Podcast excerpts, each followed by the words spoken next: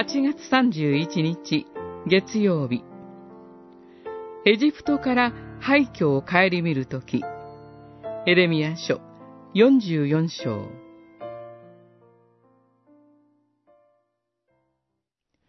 しかし彼らは聞かず耳を傾けず悪を改めず異教の神々に香を焚くことをやめなかった。そこで私の怒りと憤りがお前たちに降りかかり、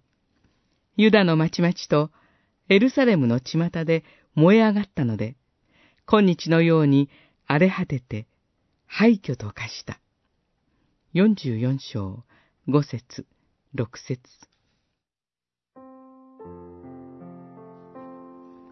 エレミアのエジプトでの最後の予言です。占領軍として駐留していたカルデア人を撃ち殺したため、バビロン王の復讐を恐れて、人々はエジプトに逃亡しました。バビロンによってついにエルサレムとユダは滅ぼされました。廃墟となったエルサレムを顧みることは、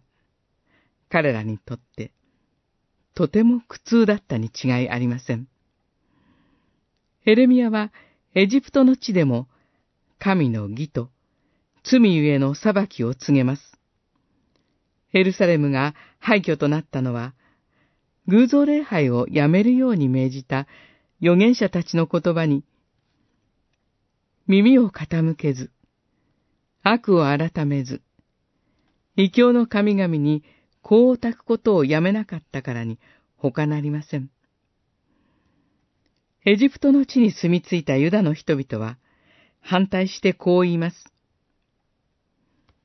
天の女王にこう炊くのをやめ、葡萄酒を注いで捧げなくなって以来、我々はすべてのものに欠乏し、剣と危険によって滅亡の状態に陥った。8月は、敗戦の廃墟の中から復興した日本の国を顧みる時です。国家神道という偶像礼拝に加担した罪を悔い改めて、私たちは主なる神の言葉に耳を傾けます。偶像礼拝を離れて、御言葉の実現を信じて祈ります。